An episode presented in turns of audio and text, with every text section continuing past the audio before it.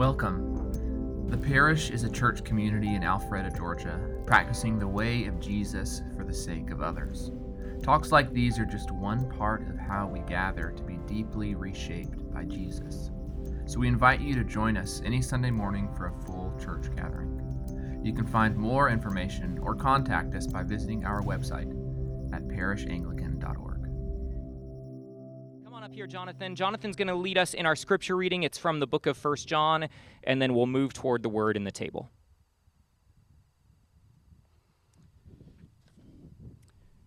Beloved, let us love one another because love is from God. Everyone who loves is born of God and knows God. Whoever does not love does not know God, for God is love. Beloved, since God loved us so much, we also ought to love one another. No one has ever seen God. If we love one another, God lives in us, and his love is perfected in us. As he is, so are we in this world. There is no fear in love, but perfect love casts out fear. For fear has to do with punishment, and whoever fears has not reached perfection in love. We love because he first loved us. The word of the Lord. Thanks be to God. Okay, well, I'm going to use this mic today just to uh, hopefully cut down on some of the wind noise. Uh, and so that will keep me from moving myself around as much as I like to, but that's probably good for everybody involved. Um, well, as we move into our time of the Word throughout this Easter season, we've been talking about this idea of the Christ self rising in us. That all of us have a false self. All of us have this part of our lives, this way of being in the world that is estranged and alienated from God. And uh, of course, I mean that in the sense of like we just rely on ourselves and we just rely on protecting ourselves and preserving our lives and promoting ourselves. And, and, and so there's two ways of being in the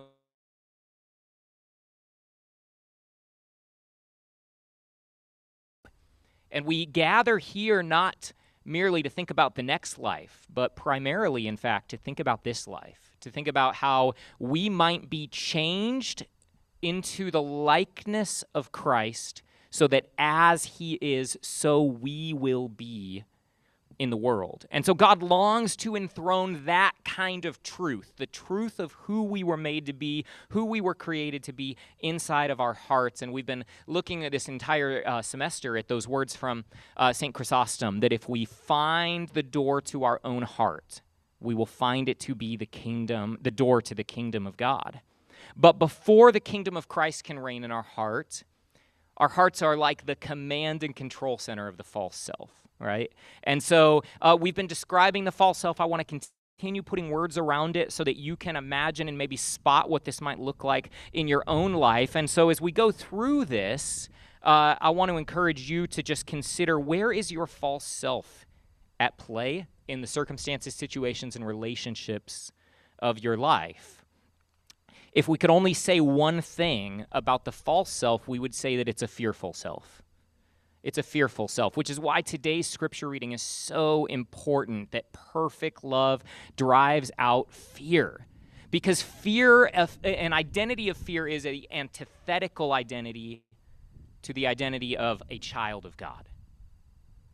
The identity of a child of God is, is the opposite of an identity of fear. And to the extent that we are living in fear, we are living under constant threat. We are living uh, uh, uh, afraid of others and what they may take from us, what they may do to us, what they may think of us, how they may judge us. But we're also living in fear of God because we tend to create God in our own image. And so if we are a fearful self, we are in that punishment matrix, we assume God must be also.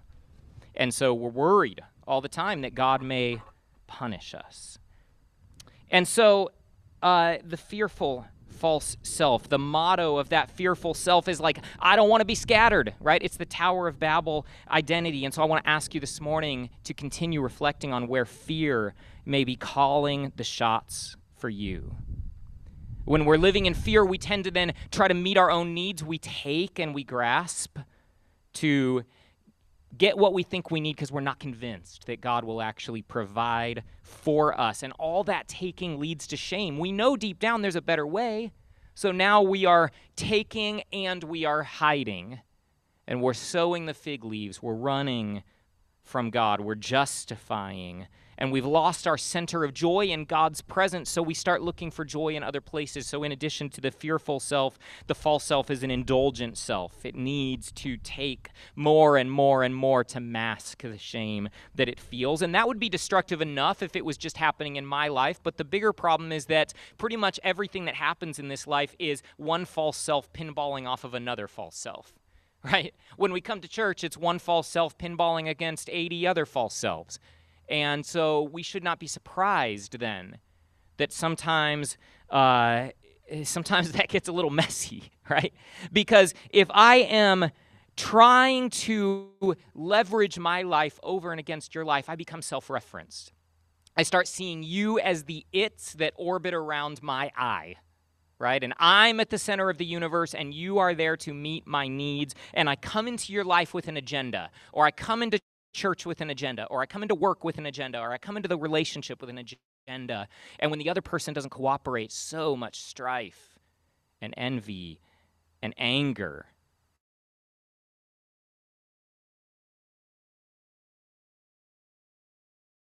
It's you against me, then. I need categories to make myself the winner and I need to not only have like the right idea, the right perspective, I need to have the righteous perspective. And we see this all over our world in social media and otherwise that it's not just enough to have a, a, an opinion on something. My opinion has to be more righteous than your opinion, and my image has to be more impressive than your image, and my accomplishments have to mean more than your accomplishments. It's not just that they have to mean something, they have to mean more than yours, or else I take no pleasure in them. And so it's not hard to see how we become self promoting selves. We take up the mantle of the Tower of Babel. Let us build a tower that reaches to the heavens. Let us make a name for ourselves. And the only thing messier then than the false self is the religious false self. Because the religious false self wants to not only build a tower, it wants to build a tower to God on its terms. And so, when we have a false self, we must be aware of the temptation and the tendency to then insulate our false self with a layer of spirituality that actually uses God to run from God. And we insulate ourselves with Christian cliches or with good religious words, but we actually are using it as a protective mechanism from God actually getting to know our hearts. And so when we add the God layer, now we've introduced even more manipulation, and we certainly see that as well in our world today. The false self using religious language, but actually estranged from God. And in the midst of all of this, Jesus invites the Christ self to rise in us. And we've been going through this pattern of how does that actually play out? How does it play out? We follow the pattern of the life of Jesus. He goes into the wilderness of control, the wilderness of Lent, the wilderness of temptation, and there he learns to let go and to be detached to the will of his Father. And then he parades the kingdom comes into the other kingdoms that try to rule the, the, the, the places of our heart, the kingdom of our heart. The kingdom of love arrives in the kingdom of fear with a better word, a better gospel and it speaks to us a better news that awakens our hearts, but it comes also like a confrontation and like a threat. So the first step is control, the second step is confrontation, the third step that we're going to look at today is the cross. Because when God's kingdom of love comes into our kingdom of fear, we are invited into a new life, but that new life comes through the cross. And so let me give you a vignette of the false self, okay? Uh, it, it sounds like this Then James and John, the sons of Zebedee, came to Jesus and declared, Teacher, we want you to do for us whatever we ask. right? So uh, we just stop right there, right? The false self in play. Teacher, we want you to do for us whatever we ask. And Jesus says, Well, what do you want me to do for you? And they say, Grant that one of us may sit at your right hand and the other at your left hand in your glory, right? So we see them using God for the sake of self promotion, for the sake of their own glory. And Jesus' response is this You do not know what you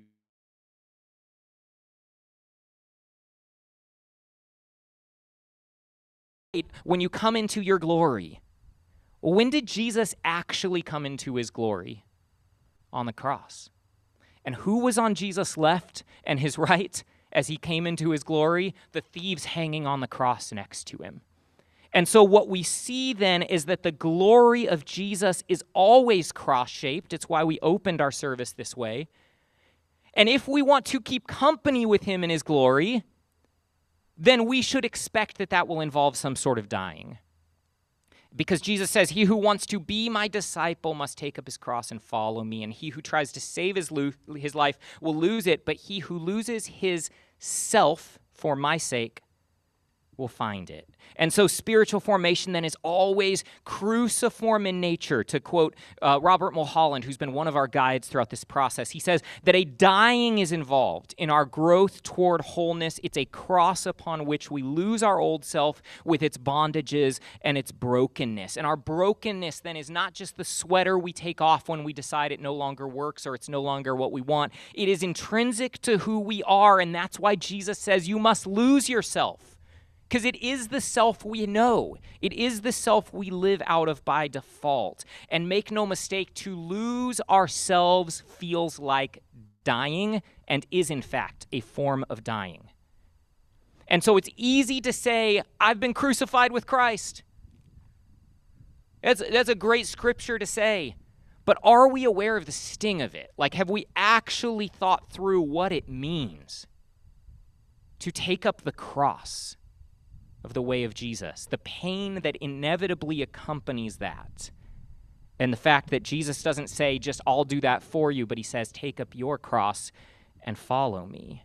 And when we take up the cross, it is the, ultimately the loss of all other identities that have previously defined us. It is the rejection of the false self. In fact, it is the death of the false self because as we come into that cruciform posture of Jesus, the good word of his identity is spoken over us, and we can leave those old identities behind.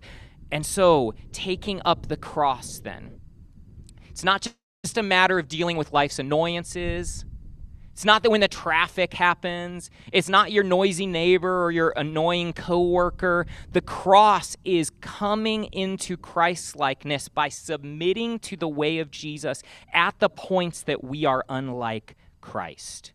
And that entire fear and punishment matrix of the false self dies at that point, and a new reality is born in Christ likeness. And so, the principle for this morning and I, will start moving us toward the table here in just a moment. I know it's hot.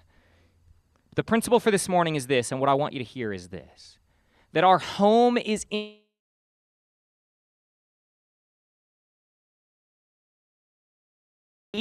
The front gate to that home is cross shaped.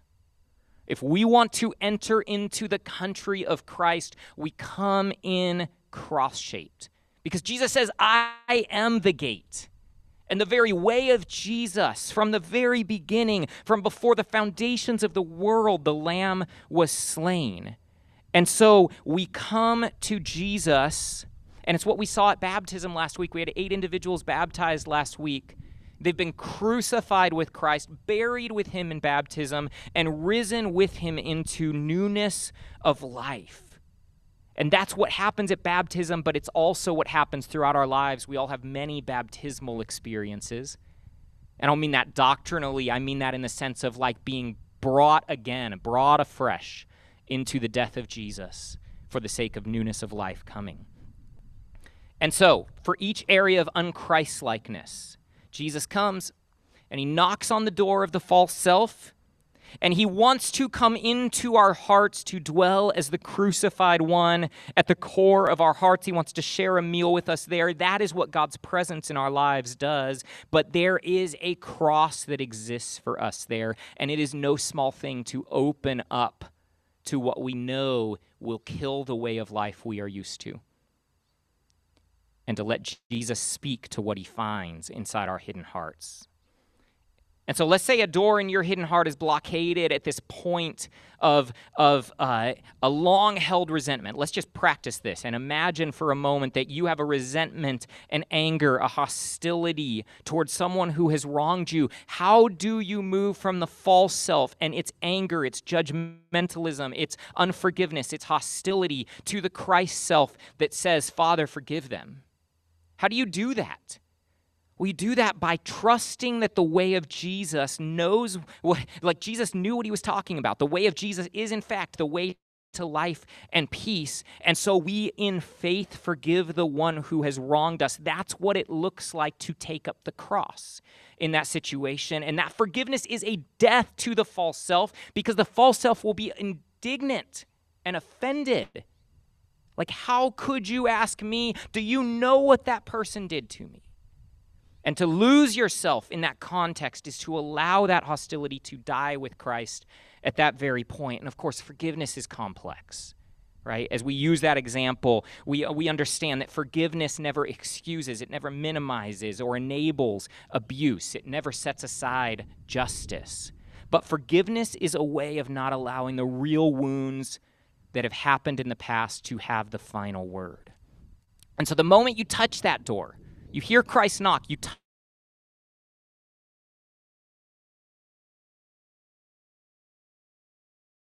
and his cruciform nature enables you to love. And Christ's love allows you to heal, to forgive the one who has wronged you until the bitterness is flushed away. The door has opened, the king has come, the Christ self has risen in that area.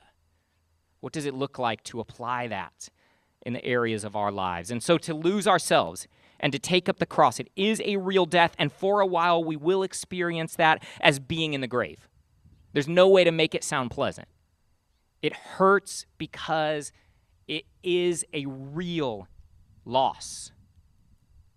But being brought low into the grave of that loss is like the anti Babel. It is like saying, I give up the quest to build the big tower, to be impressive, to make it on my own, to reach the heavens for my purposes, and instead it is to be baptized into the lowness that shakes us deeply out of our self referenced life that we might actually depend on the better word of grace.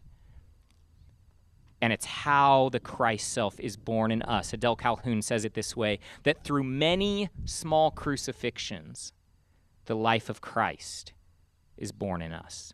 So I'm going to invite Stephen to come up here. And he's going to play this beautiful sounding pad on the keyboard that I found out this morning involves him touching actually only one key on the keyboard. But he's going to touch it with like a lot of, uh, a lot of skill. There it is. I love it. And now with this, uh, this behind us, let's just take a moment and let's just practice what we're talking about. Ultimately, we don't engage in this to have more head knowledge, more information, but that we might have formation in our hearts. And so I'll invite you to consider as we draw toward the end of our Easter journey, we've got one more week in Easter next week, and then we move into the season of Pentecost. I'll invite you to consider again where is Jesus inviting the new way of the Christ self to rise in you. And what does it look like for you to conform into that cross shape? Jesus says he is the way, and the way is of the cross. Jesus says he is the gate, and that gate involves paying a price. And so, power, money, relationships, politics, time, sex, work, life agendas. These are the things that become cross shaped as we open our lives to Jesus. And many others.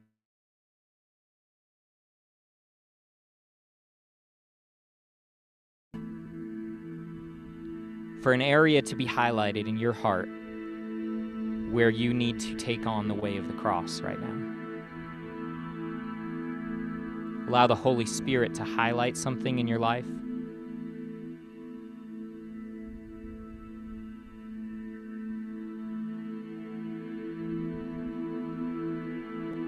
And then don't whip yourself at that place, but instead bring yourself into the presence of perfect love. And we do that through the practice of confession. Because to put on the new life involves putting off the old life.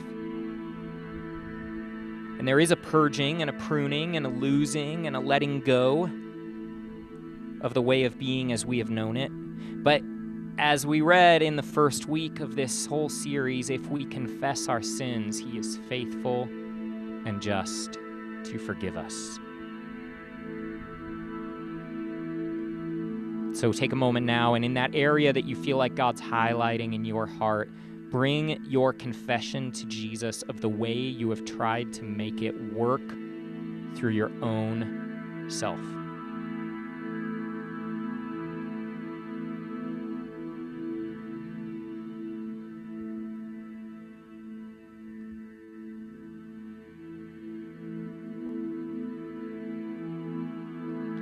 And so we conform into the image of the cross and we confess our sin and then we cooperate with God. We say yes. And we participate in the new way. Often we do this through spiritual practices. And so I'll ask you if there is a particular practice, perhaps a counterintuitive one to the old way you've done things that will allow you to cooperate with Jesus as he calls the Christ self to rise in you.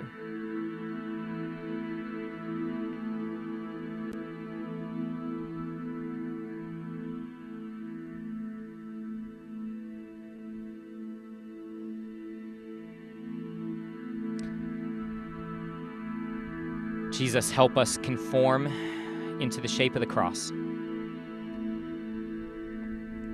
Help us to confess where we have tried to make it work without you and without your way. And help us to cooperate with you, co labor with you. Not in our effort, but simply saying yes and allowing your spirit to work. And Lord Christ, would you mercifully grant that we, walking in the way of the cross, may find it to be none other than the way of life and peace.